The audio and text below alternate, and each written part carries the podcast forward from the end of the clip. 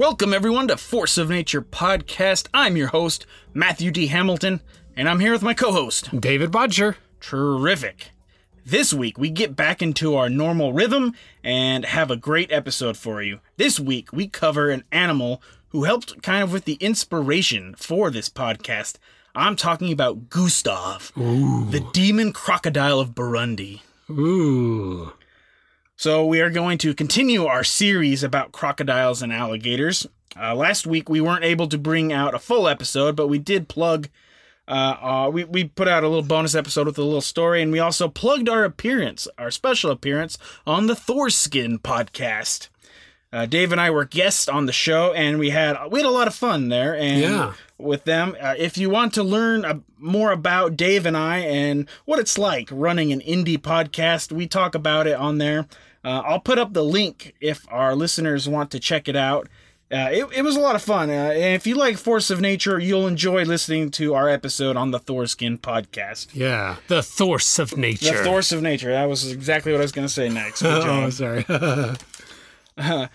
Uh, but as always, we are joined in the studio with Cheetor, Colonel Cheetor. How you doing today, buddy? Man, I ain't afraid of no crocodiles.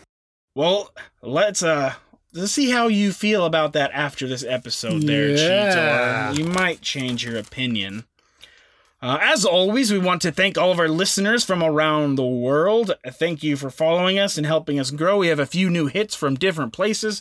Uh, Spain, we got a hit from Spain. Ooh, nice. We got a hit from Switzerland. Ooh. That's always cool, and I, I love. That's one of my favorite parts. Is, is I was just showing Dave just a second ago, like our stats and um, where we get hits from. That's one of my favorite things. And uh, oh, special shout out to Indiana and Ohio. They've been in the last few days. They've been our our target audience, I guess. you could Wow, say. right on. It might just be one person who enjoys it and listens to us. I know we have one fan in Indiana, but hey, that's awesome.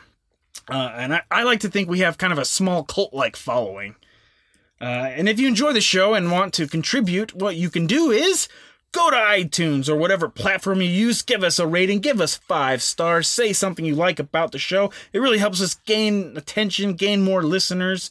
I I know it takes like 30 seconds, but it means a lot. Please do that and help us out if you can.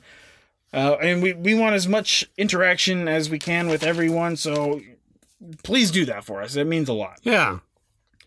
And before we get started, let's play a game, Dave. Okay.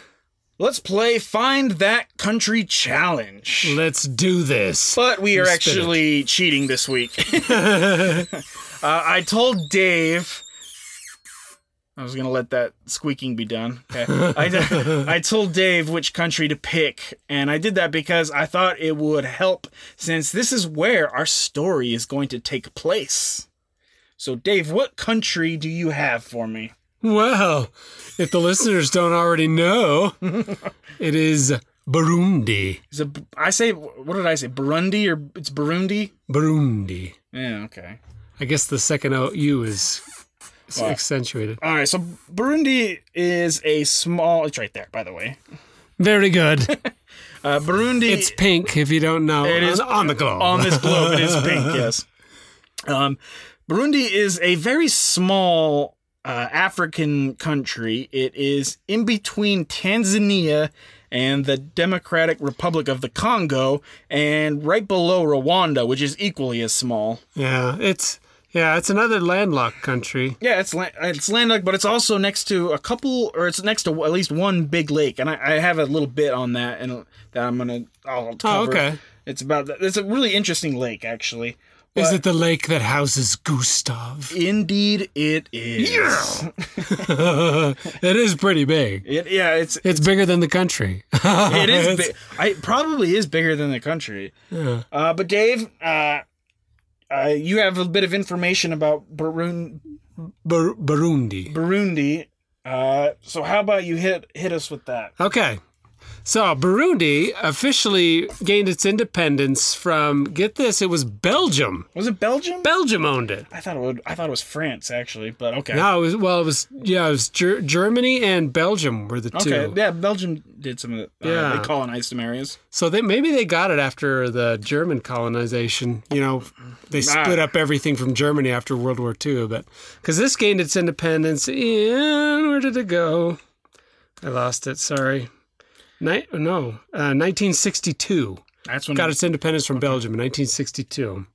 So it's the funny thing is there's not much to say. Like there's nothing you can say like, oh, this country has this, more, you know, different from any other country. There's not much different about it. Nothing ex- outstanding. they have Gustav. yeah, That's yeah, like there you their go. main yeah. thing. I Yeah. swear. But uh, there was there's three different types of ethnic groups there. Oddly enough, Oh wait, wait. Uh, oh crap! I forgot their names. Hold on. Oh, do you know them or? Um, yeah, because it came up in my research. The Shootsies. Or how do you say it? Tutsi? Tootsies. Yes. Yeah, Tootsies. That's what I was thinking of. yeah, yeah. There's the Tootsies, the Hutu, Yeah. and the Twa. The Hutu and the Tutsis. I guess that's how you say it. If it's phonetically, if you say it phonetically the way it's spelled, then yes, that's how they're they're pronounced. But uh, yeah, there's just the three. Um, oddly enough, though, they all speak the same language. I guess that's unique for Africa because usually the different ethnic groups Hmm. Yeah. have their own languages, but they all speak the same. So that's good. They have. Uh, it's a very big agricultural area. That's kind of their main economy. Although, oddly enough, even though most of the people there are agricultural, uh, the it's the smaller group, the minority group of them controls the country because they Oh, they okay. control the military. That makes So, sense. yeah. That's how Africa, a lot of African nations work. Yeah. It's, it's a lot of African nations are kind of a mess. Yeah. I don't know how else to put it, but they really are. Yeah, and then this is in the same boat. It's got the same issues. They're just constantly ethnic fighting, Mm-hmm. um, going back and forth, and so they're. Tr- um, you know, the UN is just trying to say, "Hey, let's kind of stop this." You know, kind of try and calm it down. Mm-hmm. I think all of Africa they're trying to do that, uh, just because the world's gotten so small now. You know, everybody Yeah. it's you know everybody gets around now. The food, um, yeah, all the first world stuff is just spreading everywhere. So it's starting to that's starting to calm down a little more, I think, in Africa. But it's still it's still is it's still an issue. Well, yeah, they had and a- it's even there. They were having civil war. Yeah, As- uh, I didn't do a lot of the research on the country itself, but I do know that in the '90s there was a big civil war. no, they've had yeah they have they've had a bunch of Do you them. have? Do you know anything about that? The civil no, it it just kind of blended in with everything else because it they're really always did. fighting. Yeah. But yeah, I, so I didn't look much on it, but yeah, it's it's the typical African country that's trying to gain its its own foothold, you know, now that Yeah. it's independent. But yeah, and it'll take some time, but they'll get there. Oh, uh, there's about 12 million people. 12 million? Yeah. That's a really small country for 12 million. I know that's actually kind of a pretty good uh, population for something yeah, that it small. really is. Yeah, I mean, how many do we have in Utah? Like three or four million? we're about.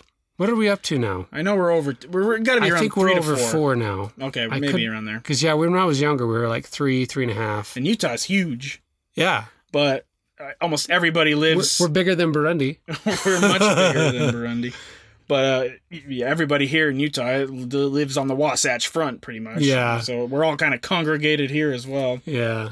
All right. Do you have anything else? add? No, there's not. Yeah, no, there's nothing else. I mean, uh, do you suggest this as a tourist destination for our listeners? I would probably say no. It's probably beautiful because it's a it's a very climate co- or it's a very uh, how do you say? Uh, you know, it's by the equator. Yeah. it- Typical Africa, but it's higher elevation, so it, they say it keeps around 70 degrees Fahrenheit year round, you know? So it'd be nice. It's cooler than some of the other areas there, but it's, I, yeah, and it might, and I'm sure it's pretty, but it's not. Yeah, it- from what have I to saw, deal it's with kind the, of marshy the issues looking. they have there. But and they get uh, Yeah, it's very flooded and agricultural. it floods Yeah. easily. That type of place. Yeah. But and and I'll I'll cover a little bit more when I get to our story.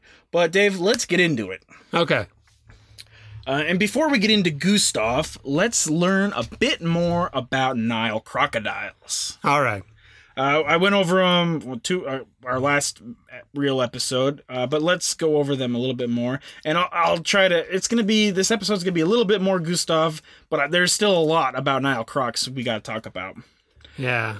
If you don't believe in Nile Crocs, you're in denial. I stole that, sorry, but It's not your worst pun. oh, I stole it. We'll just say that. All right, well, let's continue.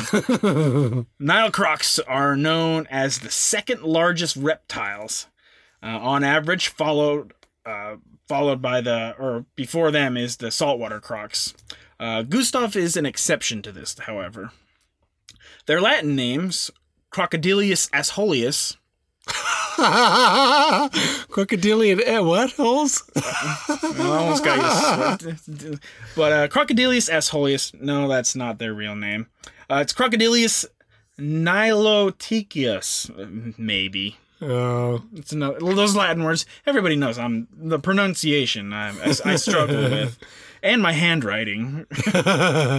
but they are widespread throughout sub-Saharan Africa, occurring mostly in the central, eastern, and southern parts of Africa, living in different types of aquatic environments such as lakes, rivers, marshlands. Uh, rarely you can find them in saltwater as well. wait. So, so it's in the central and southern parts usually. Does that mean they're not in uh, Egypt? No, they, they there's a so they there's a few, there's a little bit in Egypt. Oh, there's, they- they- there's a small population in? Egypt. There used to be a lot more, Huh. but there's a, there is a small population in Egypt Oh, as okay. well. Uh, they are the most common crocodile in Africa and cover a large geographic area. Only the saltwater croc covers over a larger area. Nile seem to play second fiddle to saltwater crocs in about everything, it seems like. And I'm not going to go over every country they are in because there are lots, and their range used to be larger. They used to be found as far north as the Mediterranean, wow. Mediterranean coast in the Nile Delta, and even the Red Sea in Israel and Syria. Wow. But they can still be found as far north as southern Egypt Okay. and as far south as South Africa. Uh, that's that's from the tip top north to south. That's the entire continent. Yeah. Uh, so they're pretty much everywhere. There is even an isolated population on the island nation of Madagascar, Wow. where they have they have uh, ab- abnormal ab- adaptations. I, I didn't get to go too far into it, but I they they have adapted to living in caves. Weird. Weird, right? Yeah. I, I didn't. I wasn't able to f- uh, go deep into that one. I kind of want to now, though. Yeah. That's interesting. wonder if they're albino in there. Mm, Maybe I don't know. Maybe Hmm. There- there's albino individuals almost everywhere. But yeah, basically you can find them in a good amount of Africa. And while no subspecies of Nile crocs are formally recognized, as many as seven have been proposed. Hmm. So that's, I mean, that's good. I don't have to go through a ton of different subspecies again. Yeah. But let's get into their size. And as you ima- can imagine, their size varies by where they live and what resources are around them.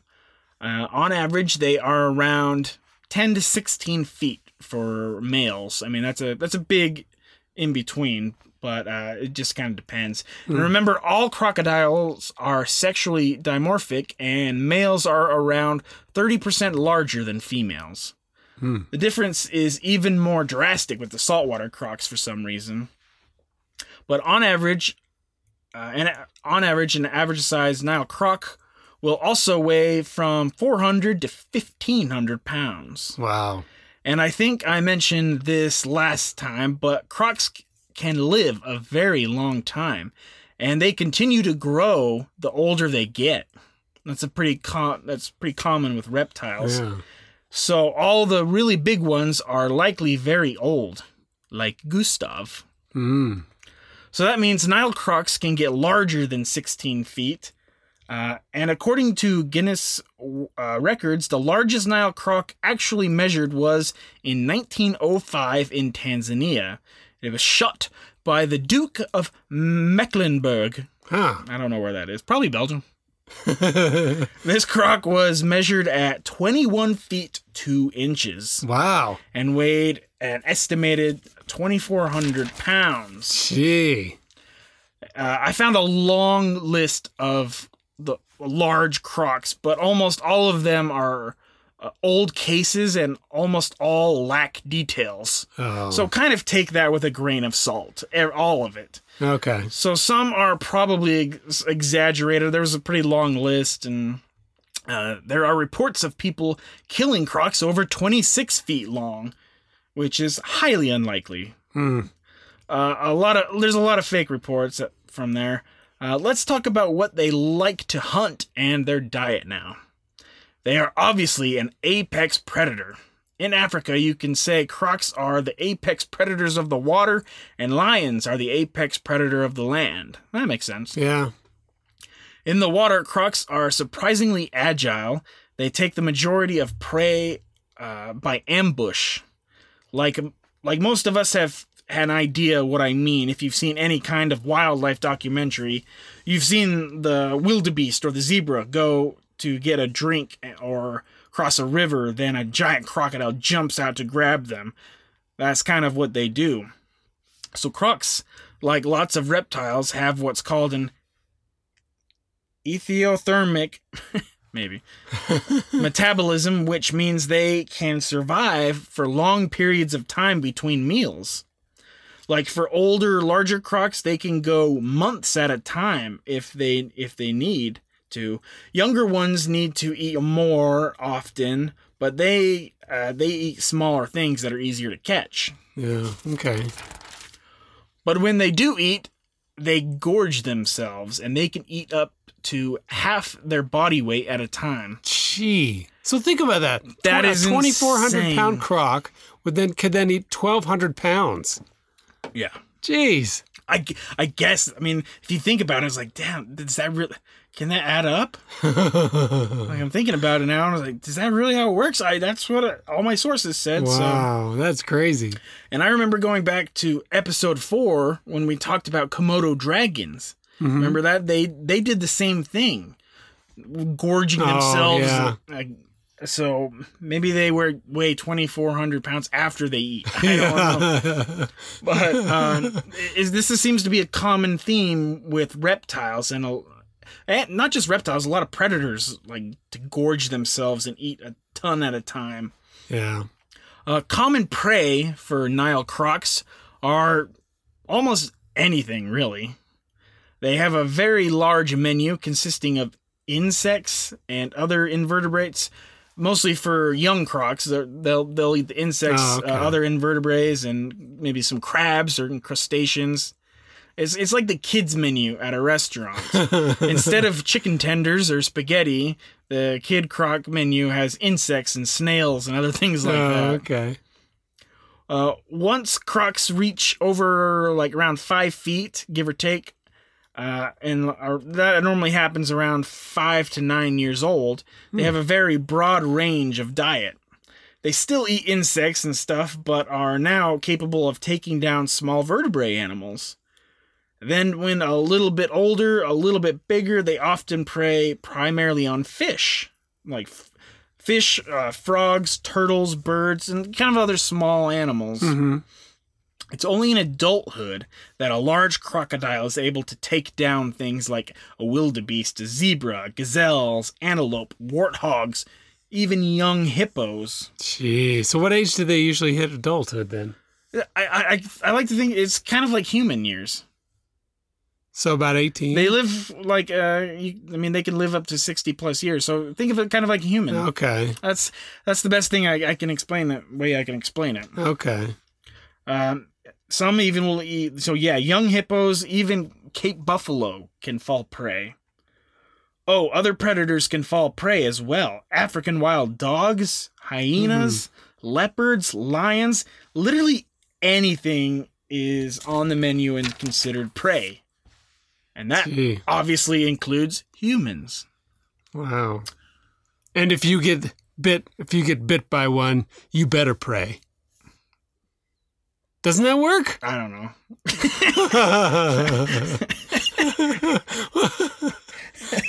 Well, they don't just bite. I mean, they grab you. Yeah, they do. They'll, they'll definitely grab you and, And dra- just bring you in the you in, water. yeah. Uh, you only got It's a few like, "You're seconds mine." to pray, so. All right. Crocs, however, can also be killed by other predators, especially uh, the younger sm- and smaller ones. In general, though, crocs and other large predators like hyenas, leopards, and lions have a relationship of kind of mutual avoidance for the most part. But, you know, sometimes they even get into tug of war fights with other predators. Mm. There is a famous video on YouTube. Have you seen it? Yeah. Oh, so you, you have seen it. Okay, good. Uh, which I'll, I'll put uh, I'll put, put a link up on the description. This That's the video, between the, the lion and the. Uh, yeah, yeah. I'm gonna ex- yeah. I want to explain it for everybody. Uh, this video has over 80 million views on YouTube. Wow. Uh, it happens at Kruger National Park, and some tourists got it all on video, and it, it's crazy. Uh, this pride of lions are hunting Cape buffalo.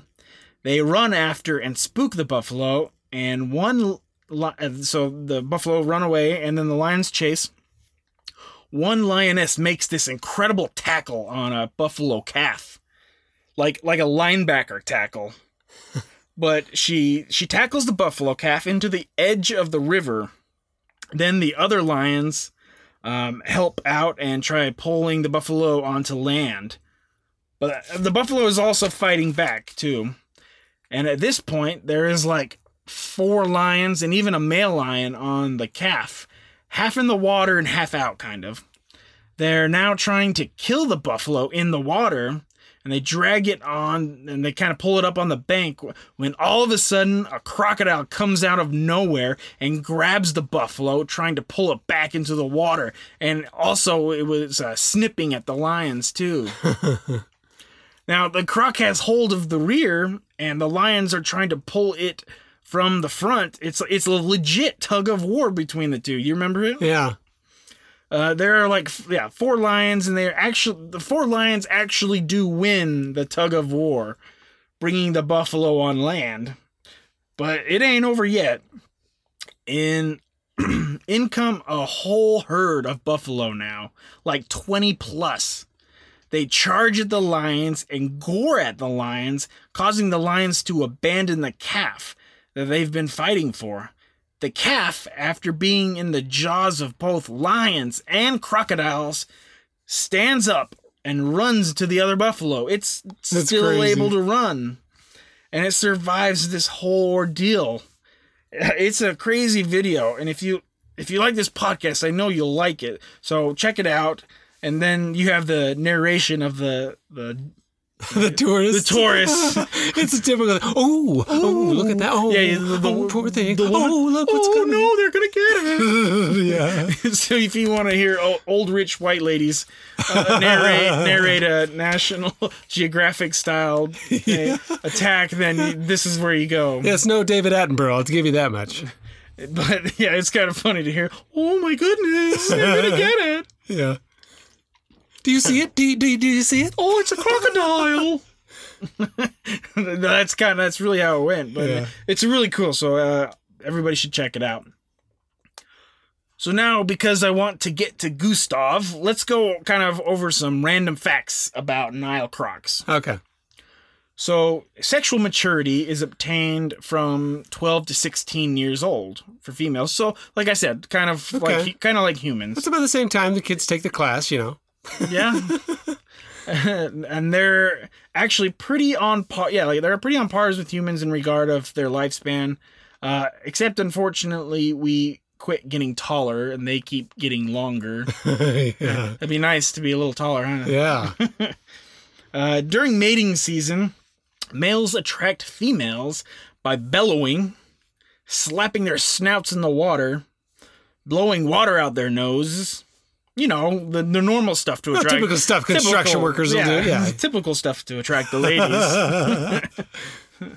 Uh, a- after the after the deed is done, uh, the gestation period is only around three months, and mothers will build a nest of sorts, kind of like kind of, yeah, like a legit nest, uh, to lay their eggs. Then they lay between twenty five to eighty eggs on average, wow. uh, and there is a reason why they lay so many eggs. Only around 10% of eggs will actually hatch, Gee. and a, a mere 1% will reach adulthood. Wow. Uh, crocodile eggs are a food source for many animals, and then you have things like flooding that, that can drown the eggs, uh, overheat, overheating, and exhaustion. I mean, I don't know if you can overexhaust an egg, but you know, you get what I mean. Yeah. And a lot of things have to go right for a crocodile to reach adulthood. Uh, the bite force, as we went over um, last time, is at the tippy top of the animal kingdom. Saltwater crocs have the most powerful bite with about 3,700 pounds per square inch, their psi. I wish I knew what that meant, to be honest. I mean, it's just pounds per square inch. Yeah. Uh, well, well, Do you know? shouldn't. Yeah. Do you know more about it? Well, no, it, it makes sense. Pounds, like how much pressure per square inch, Yeah. based on a weighted scale. You know. Okay. You know, if you think, can you lift thirty-seven hundred pounds, No. and that would just be one inch. That's how heavy. What? That's how strong. All right. We Does- can talk, does we, that you not can make teach sense? me. You can teach me this later, so I don't all sound right, like a complete idiot. Nile crocs are right behind the saltwater crocs, as always, right behind them. Uh, and same with alligators. Alligators are up there too on the bite force. And but remember this: that it's it's uh, actually fairly easy to hold their mouths shut. It's the going down process, the clamping, that is the strongest. But you can actually physically hold a crocodile's mouth shut fairly easy. Yeah, it's probably only like uh, one pound per square inch to to oh. open it. Oh yeah, sh- sure. I know that means too. that help you understand it a little better? maybe? Meaning it's powerful, like one inch, about this big. You know, it's small. So if you think if the jaw is nine inches, and all that, if all of that jaw is on your arm, you know, boom, lengthwise, Okay. That's each one of those has 3,700 pounds per inch up your arm. Let's say, let's say you've got nine inches there. Oh, that's Does that making a little sense? more sense for me. Okay. All right. Yeah, that actually does make a little more sense. Yeah. Hopefully, I'm Needless not to the only. say, it would be ow, and you're not getting out. No. All right. Well, that, that does make a little more sense to me now. Because how many pounds of pressure does it take to break a bone? What is it? Eight? I don't know. No, what do they say? No, not eight. What was that? eight. It's not much. Huh. But yeah, don't know. So yeah, it'll do that easy. That's not my expertise. That's why you're here. All right, but here's something I didn't know. All crocs have high levels of lactic acid in their body or in their blood, which allows them to sit motionless in water for several hours at a time. And these these high levels would be deadly to most other animals. And to much ex- uh, too much exertion by crocs can actually lead to the death oh, which causes the failure of their organs. Uh, this will rarely happen in the wild, but this can happen when humans like try to capture them, uh huh. and then they mishandle them and they put the crocs through um, overly extended periods of physical struggling or stress. Mm-hmm. Remember when we talked about Lolong, the Yeah. giant crocodile? Yeah, and it only lasted It a only year after that. yeah, like no, a was it year or two, a year or two, and then it died because of because of this reason. Okay. Yeah, they must have that that ability to slow their metabolism. Yeah, must they also can. have well, a yeah, drawback. Then. They can slow everything down. It's really, it's pretty neat. But I didn't know that actually. Hmm. So ancient Egyptians worshipped crocodiles, and the god Sobek had had the um, head of a crocodile. Hmm. Uh, there's also mummified croc eggs that have been found in ancient tombs, Interesting. and Egyptians would hunt crocs. They would kind of using spears to throw at them and hit, Wow. if you hit a croc in a certain spot on the head, Uh-huh. the same same goes with alligators. I've watched Swamp People recently, Oh yeah. and so all the you, I think they only use like a 22 rifle, Interesting. and if you hit it hit a crocodile in the right spot of the head, it goes right to the brain, and they're dead instantly. oh, interesting. So and that yes, so it's kind of that is interesting. like a shut off switch through the sky. yeah, and there's a certain it's a it's a very small hole. just like the Death Star, you know. Yeah, yeah, it's like the Death Star. That's a good way to put it. Who would build a thermal port right there? right, because they poke their head out of the water. um, but uh, also, Egyptians believed that uh, praying to Sobek would protect them from the crocs. Okay. Uh, so now, like I've said, these crocs have a reputation as man eaters. And remember, uh, we unlike sharks, it's actually pretty justified. Hmm. Nile crocs kill hundreds of people a year. There is no exact number, and uh, a good amount of the attacks go unreported. Uh, some sources told me around a thousand attacks happen each year. I don't know, but uh, crocodile attacks are hard to keep track of. You know, someone could just go to a river uh, for for some reason, um, to get water to take a bath or something like that, and gets attacked by a croc, taken in the river, never to be seen again, Yeah. and no one knows what happens. And unless they find a body, so they could be like, well, maybe they drowned. Why would they? But why would they find a body that would? No, but There's no way. There, there's some kids. Sometimes they don't eat them, Really? Oh, interesting. as we'll find out with Gustav. Oh, But yeah, so that happens as well. Uh, but if you know what I mean, like you reporting of crocodile attacks can be really difficult if you, yeah. they're underwater. You, you know, you don't see them, so Yeah. it's, it's, it's uh, hard to figure it out. Uh, but let's let's just say they attack a lot of people. Yeah, makes sense. It's it's also debated which croc attacks more, Nile crocs or the saltwater crocs, and nobody knows for sure. But both are heavy hitters. Uh, crocs, pro- honestly, crocodiles probably scare me more than any animal we've covered. Oh yeah. Definitely, I, yeah. I know. You, what is yours? Do you have probably sharks? Yeah. I, I know you've always had a thing with sharks. That's because I go in the water. But if I knew a croc was there, pff, I'm not going in. yeah. That's But I go in the water in the ocean anyway, you know. Yeah. And so, you go in the Ah. ocean. We don't live in crocodile areas, yeah, that's true. But so But yeah, I wouldn't. Yeah, for some reason, if there's a croc in uh, you know or an area with water, and there's a croc that could be in there. Nope, Nope. I'm not going It's in. a nope. So I'll be safe, you know, because it's not gonna come out after me. it's an then. automatic nope for me. But yet, I know the ocean's full of sharks, but yet I go in. What is Yeah. my deal? so I'm just sitting there going, No, the sharks have a bad reputation. Crocodiles des- kind of deserve their reputation. yeah, And about 50%, give or take, of crocodile attacks end with fa- a fatality. About 50%, which is, that's pretty high, to be honest. So if you get attacked, you got about a 50% chance. I'm curious, is it a hundred percent chance to lose a limb though? Not quite 100%, but it's, uh, you're you- definitely to have some scars. Let's put it that way. Or maybe it accounts for the baby crocs trying to, you know, getting something a little too big. You know, it's like, get off. I would rather take a bite by a baby croc. That's what Dana would do. She'd be, dude, I got bit. I got attacked by a crocodile. How big was it?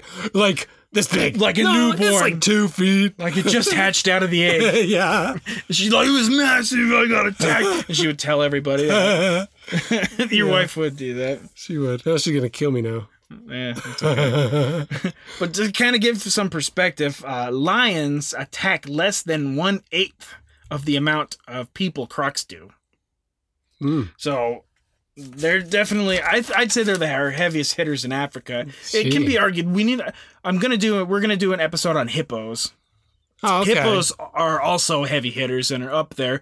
And they say they kill around 500 a year in Africa, hippos. Oh. I don't know that for sure. So we will do a hippo episode sometime so we can kind of, hopefully, we can clear that up a little bit. Well, if you think about it, with these crocodiles, especially in Africa, you know, for the Nile crocodiles, is that water sources can be limited. They can be. and yet water seasons. is life you've got to get to it everything every other creature goes to it so it's got the perfect spot Yeah. and it's like it doesn't have to hunt everything comes to it now It can wait months so at a time sits there, without eating. mhm, you know it just sits at the edge and so someone coming for water taken Yeah. you know that's all it is that's all it takes And It's not like it has to eat like once a week like lions do. yeah So yeah, you're right.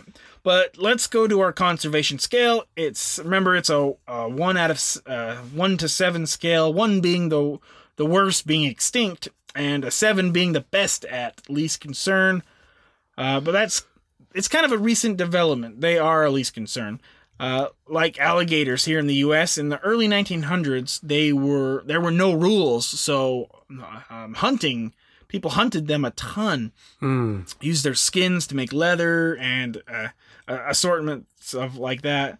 Their populations were in serious decline for a while, along with hunting people, or along sorry, not with hunting people, along with um, people hunting them, Oh. uh, and then uh, building dams that would uh, disrupt their natural Oh, okay, water yeah. resources. Uh, and then I think it, it was either in the late 70s, early 80s that they became protected again. Hmm. Uh, and the same the same thing kind of goes with the alligators here. Uh, they were doing bad, then became then became uh, protected, and populations rose quickly. As of now, there are believed to be around 500,000 in the wild, but with the, oh, with these estimates, we never actually know. There could be Hmm. more. I, there's probably more. Like, how could you ca- calculate that? Yeah. I don't know. But they're doing fine, and they are of least concern. Hmm. And uh, one last thing, and then we're gonna get to Gustav. Nile crocs have become an invasive species, Huh. Dave, and it's in the U.S. What? Take a guess where. But we don't have the Nile, so it can't be here. Take one guess on where it's an invasive species. Uh, New York? What? Oh, in yeah, the the sewers? toilet. Yeah. No, uh, Mississippi. no. Come on, I've you should you should just automatically guess this state for everything. Florida. Oh. Of Okay. course, it's Florida. Nile crocs have been found in Florida. Gee. Only a few have been found, and there are, as of now, there's no signs of reproducing. And I need to do more research on this. So, so hopefully, uh, one of these ep- episodes, we're going to cover this a little bit more in depth. But uh, I'm thinking we can do an episode covering other invasive species in Florida, like the pythons. Oh, okay. So maybe we could do an episode on the pythons and then talk a little bit about Nile crocs there when I do more research All right.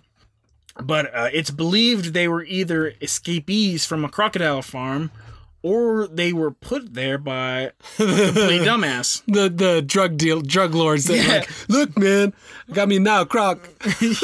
I don't just gotta get her. Oh shoot, I got raided. I got to get rid of these things.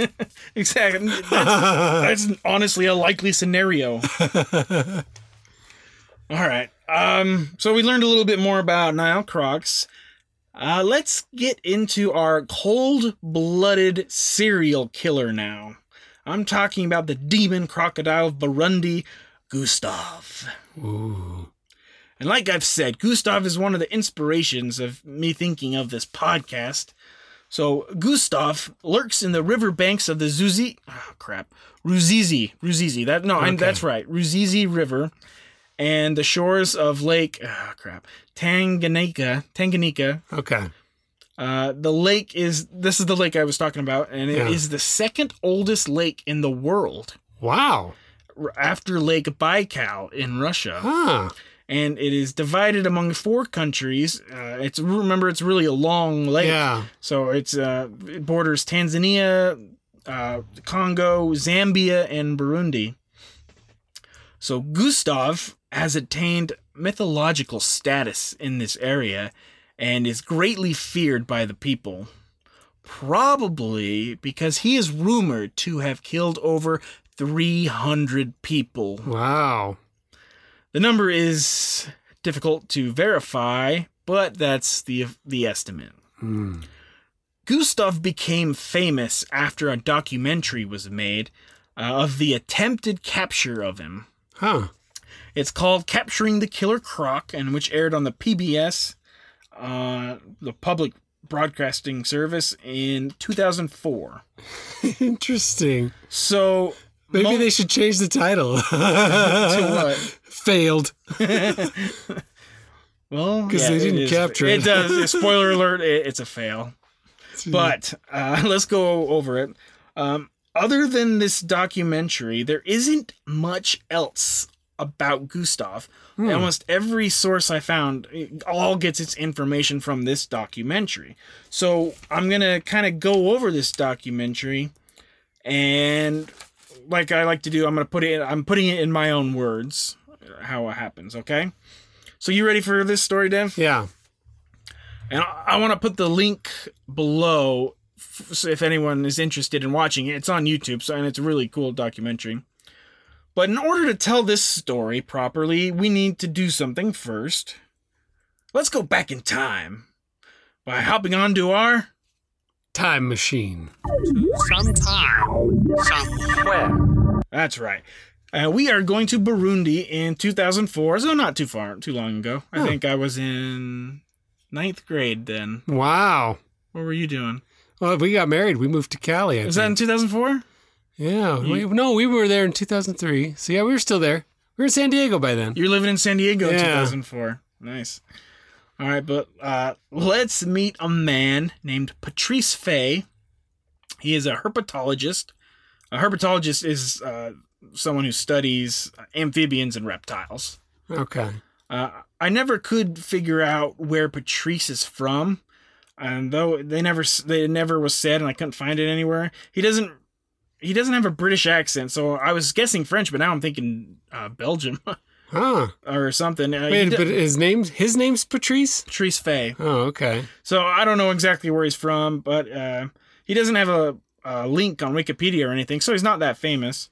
Hmm. But uh, he he fits he kind of fits your stereotypical white guy in Africa look with you know like safari style outfit and hat. the Uh, tourist hat. y- yeah, and he, he looks to be about in his forties. Uh, and but man, does he have a schnoz on him? Oh yeah. His nose is huge. um. Anyway, he he really popularized Gustav and is the one who named him. Actually, uh, Patrice has studied and investigated Gustav since the late '90s. Hmm. He has traveled to in Burundi for t- 20 years. Uh, his mission is to protect people from crocodiles and protect crocodiles from people. During his investigations over the years, uh, stories from locals uh, get his attention about a giant crocodile. Patrice learns about many. He learns about many tales of Gustav grabbing and pulling people into the water, killing people. The locals say almost all the deaths are from this one crocodile. Wow. Now, a lot of African cultures are very superstitious. You know, they, they, they a lot of them believe in witchcraft and things like that. Um, so, are these tall tales, uh, are the stories of Gustav killing 300 people true?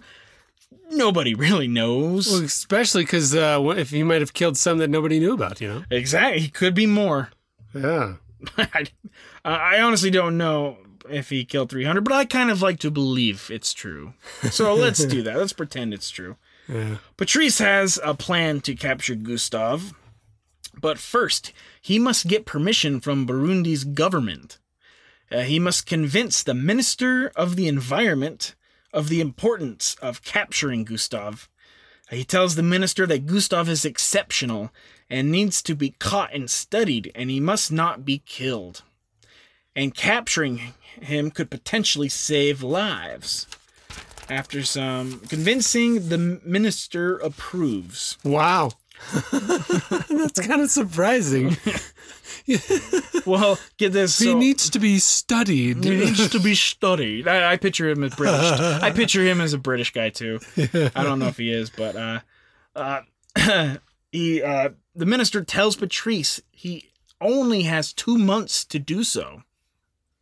After that, a changing government risks plunging the country into civil war again. Hmm. So that's that's that makes sense. Patrice uh, definitely doesn't want to be there for that. So Patrice has only 60 days. Patrice he, and he must act fast. He designs he designs a special trap that is long enough and strong enough to hold Gustav in. The trap he designs is 30 feet in length and weighs a ton, so 2,000 pounds. Gee. Now he has to get the trap built. Uh, the success of the mission rests entirely on the trap's reliability. Patrice and his men build this elaborate cage trap. It's des- uh, designed in every way not to hurt Gustav if once he gets caught. Uh, bolts are turned outwards, and any other sharp edges were grounded down. It really is an impressive looking Hmm. uh, contraption. But once the cage is assembled, it now needs to be transported. Hmm. Uh, I'm going to get back to that in a second. Let's skip. Uh, let's go to something else. Uh, Patrice meets with a fellow croc expert colleague named Mark, and Patrice shows him a video he made where he actually sees Gustav. This video is from 1999. Hmm. Oddly enough, that is the same date that Lake Placid was released. Oh, you're right. I do like that movie, dude. Lake Placid was all right. Maybe that's where they got the inspiration from this Maybe. guy. I'm trying to make a movie. Oh, uh, we don't want you to make the movie. By the way, let's make a movie I like Lake about the giant croc.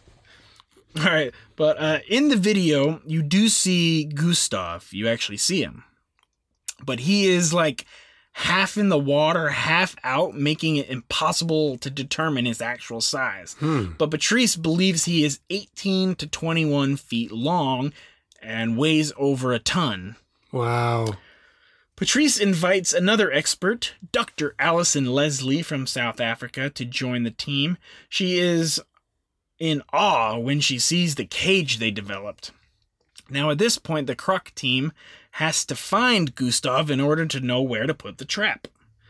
But the team the team are experts and they have an idea of where to put the trap. Uh, so Allison, while Allison is out with a guide and they've been out for several days looking for him, and each day is a day lost. And remember, they only have 60 days. For over a week, they search by canoe and jeeps and find nothing. And then they use a hot air balloon to fly lowly over the area, which is actually a pretty good idea if you think about it. Not if you've seen Lake Placid. But uh, after the okay, so uh, sidebar. I remember in Lake Placid. I remember they were in a boat, and one guy put leans his head over the boat, and this giant crocodile comes down and and just bites his head off. Hey, that's 3,700 pounds per square inch.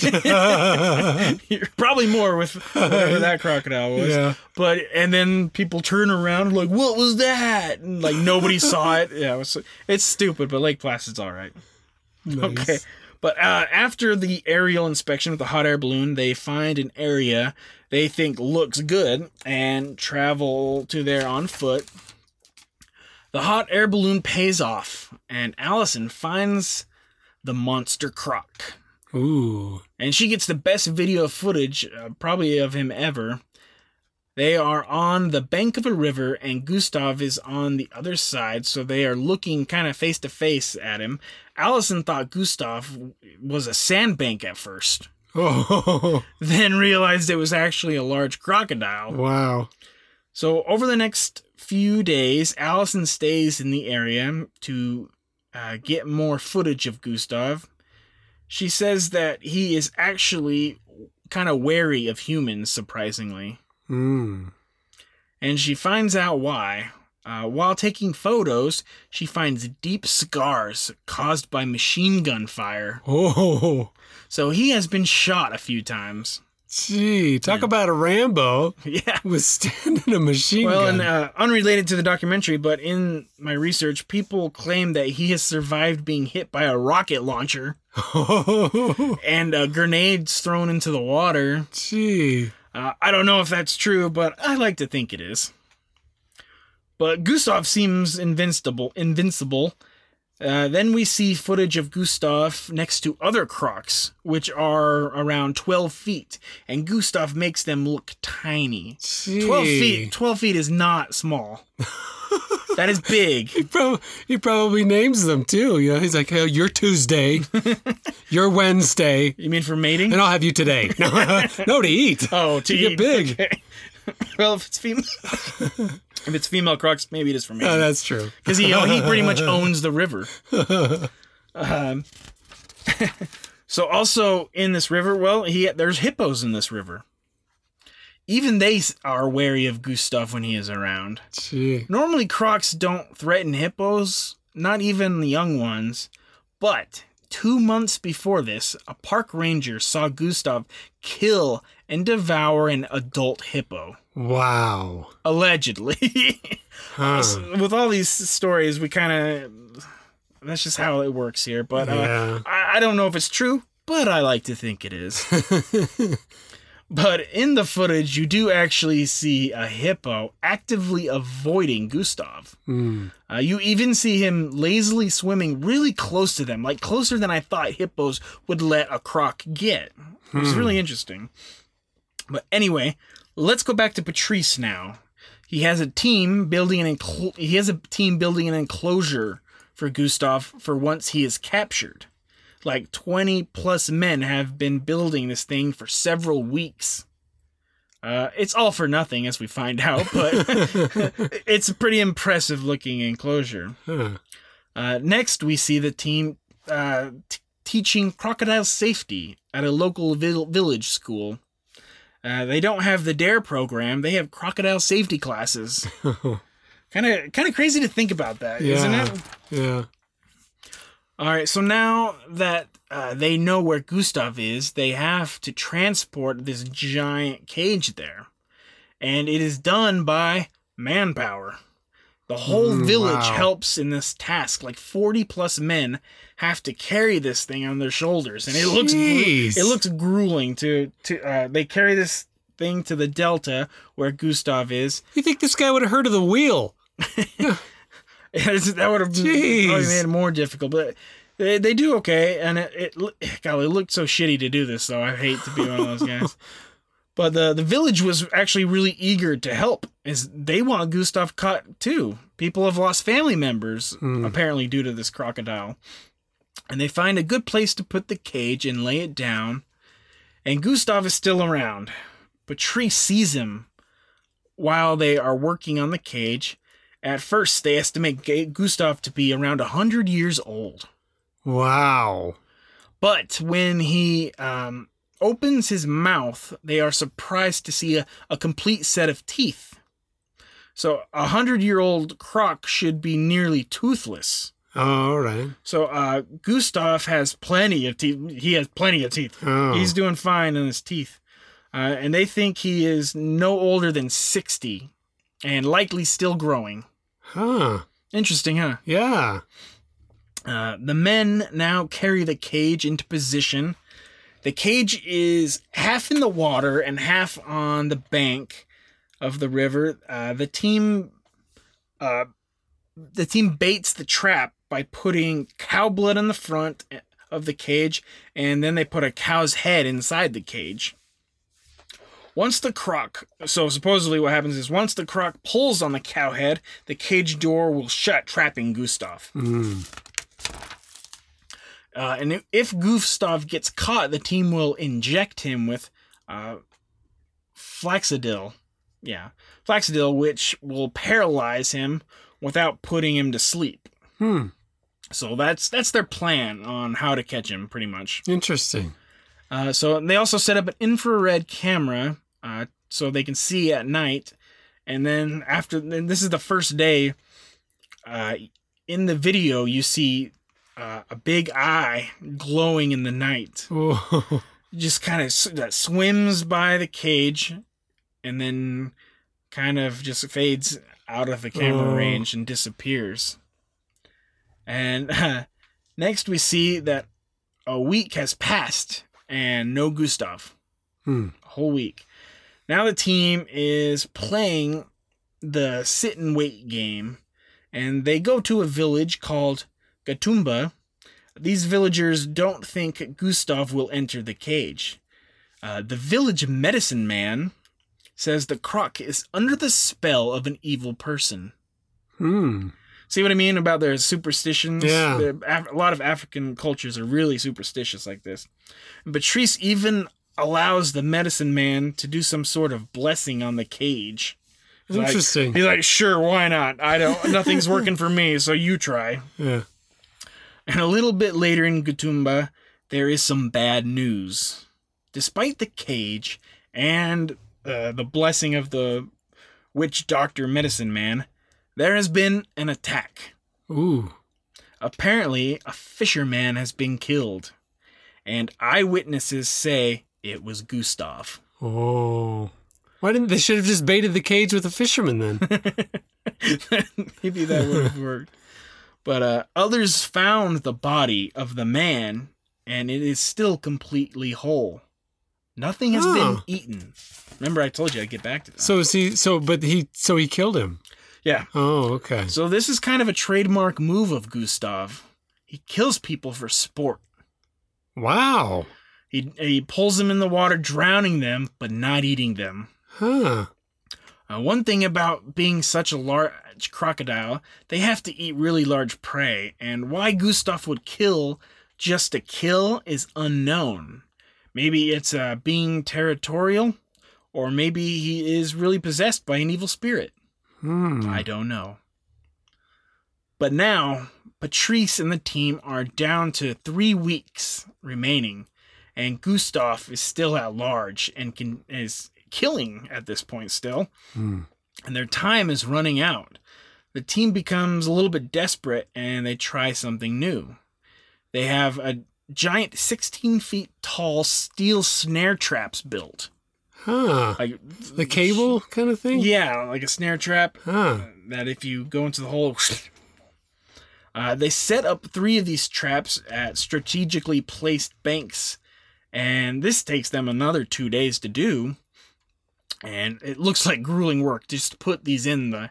Just everything is so much hard work Huh. to do any of this. It's it's really something.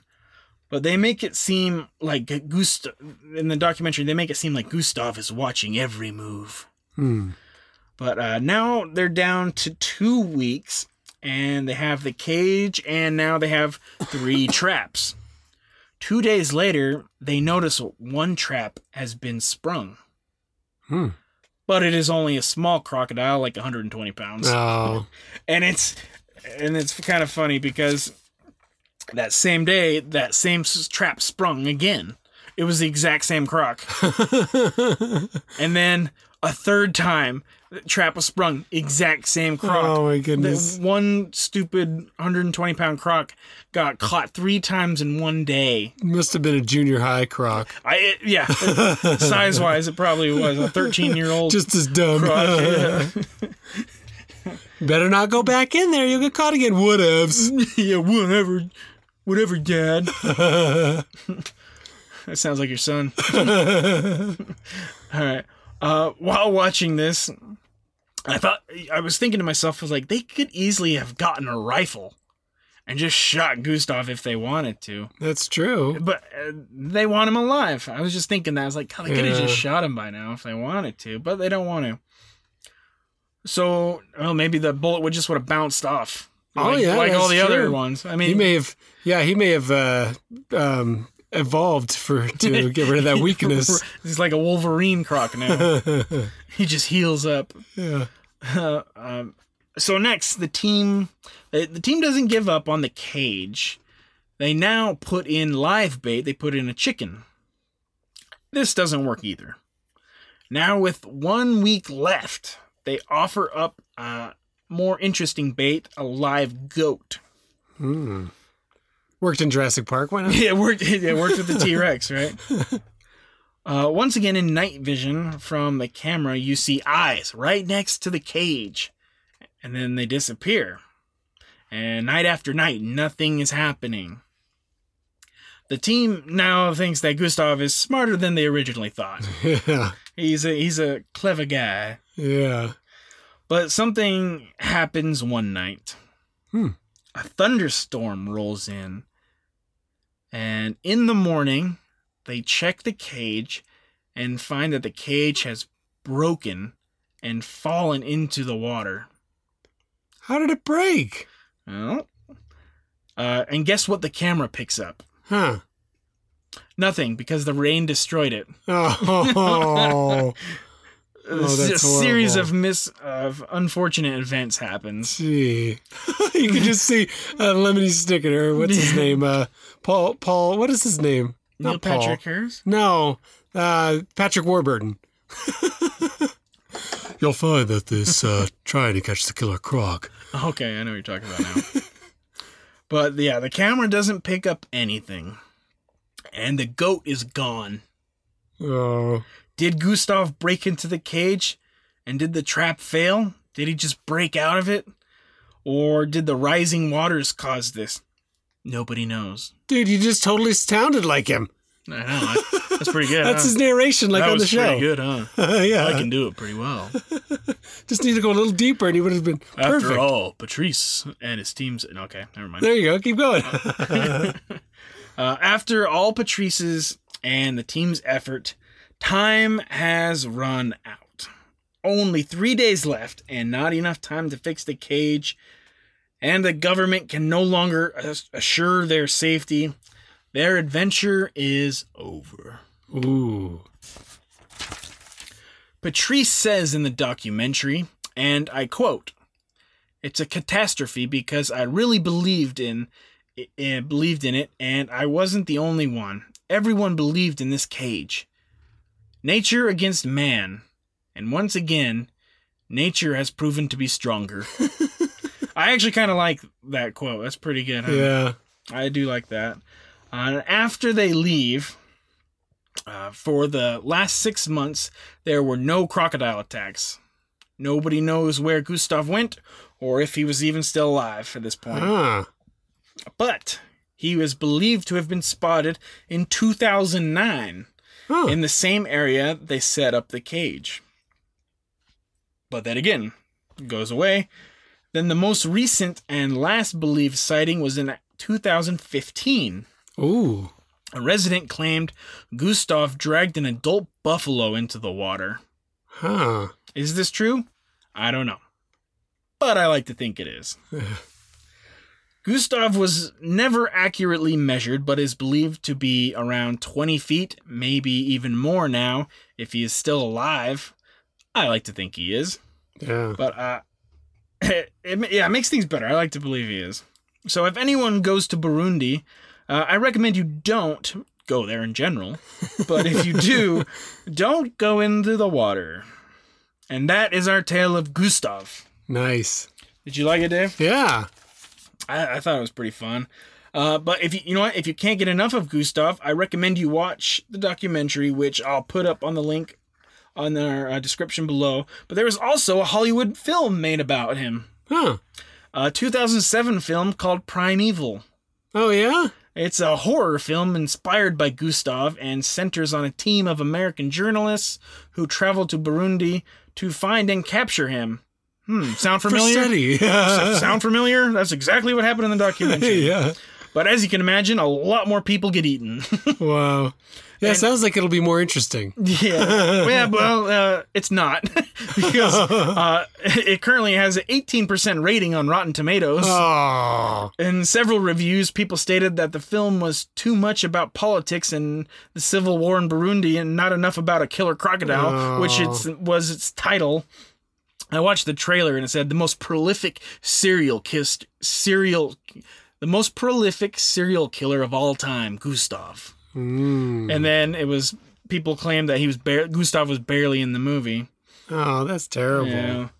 How could you not have like the Andre the Giant of cro- of crocodiles? I'm actually glad. I knew you were going to bring that up. Oh, yeah. I was thinking about talking about Andre the Giant Oh, myself, man. but I knew you would bring it up. that Yeah, has to be the centerpiece. I know, right? And but I didn't. I didn't watch the movie, but I watched clips and the trailer of it, and uh, the crocodile. It's it's so silly, dude. Oh, is it all It's- CGI'd? He's and it's not good. Oh, Like. It's like a B movie you'd see on the Sci-Fi Channel. Well, Oh, uh, maybe a little bit better than that, but I remember those. Uh, the crocodile like runs on land like a gazelle. I it's running. it's running way. It looks like it's moving way too fast, but it's following a guy, and he keeps gaining. I don't know. It's not. It's not good. And he's like trying to catch it, catch a guy in a tree. that's funny. It's. It wasn't good. but I mean, if you if you, I like those kind of movies. But and I haven't seen the whole movie, so maybe I would like it. But that's that seems to be the reviews I got from it. Oh, Anyway, Dave, that is going to wrap up the episode. all right. Uh, I hope you and everyone learned some new things about crocodiles and were entertained by the tale of Gustav. Uh, I know I had I had fun with it. Yeah. Uh,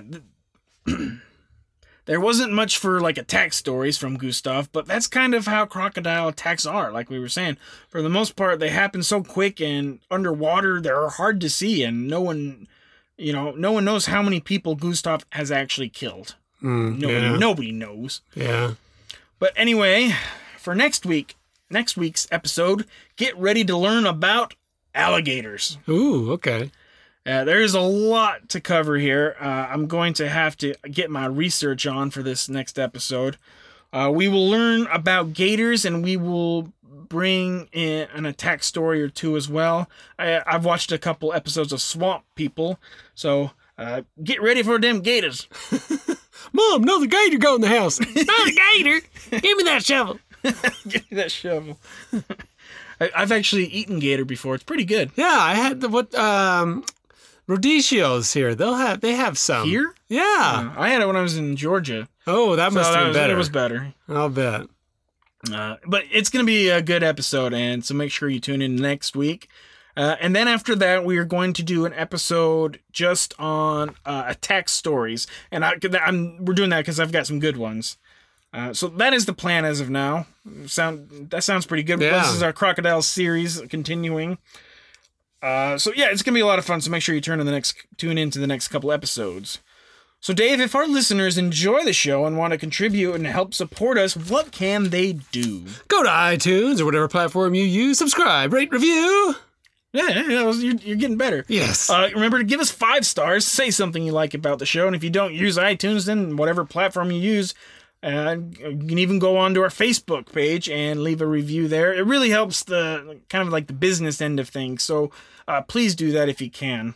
And if you want to be an even more amazing person, you can become a producer of the show by you going to PayPal or Venmo and giving us a little donation. That would be more than wonderful. I look I work really hard on putting this together and donations would be greatly appreciated.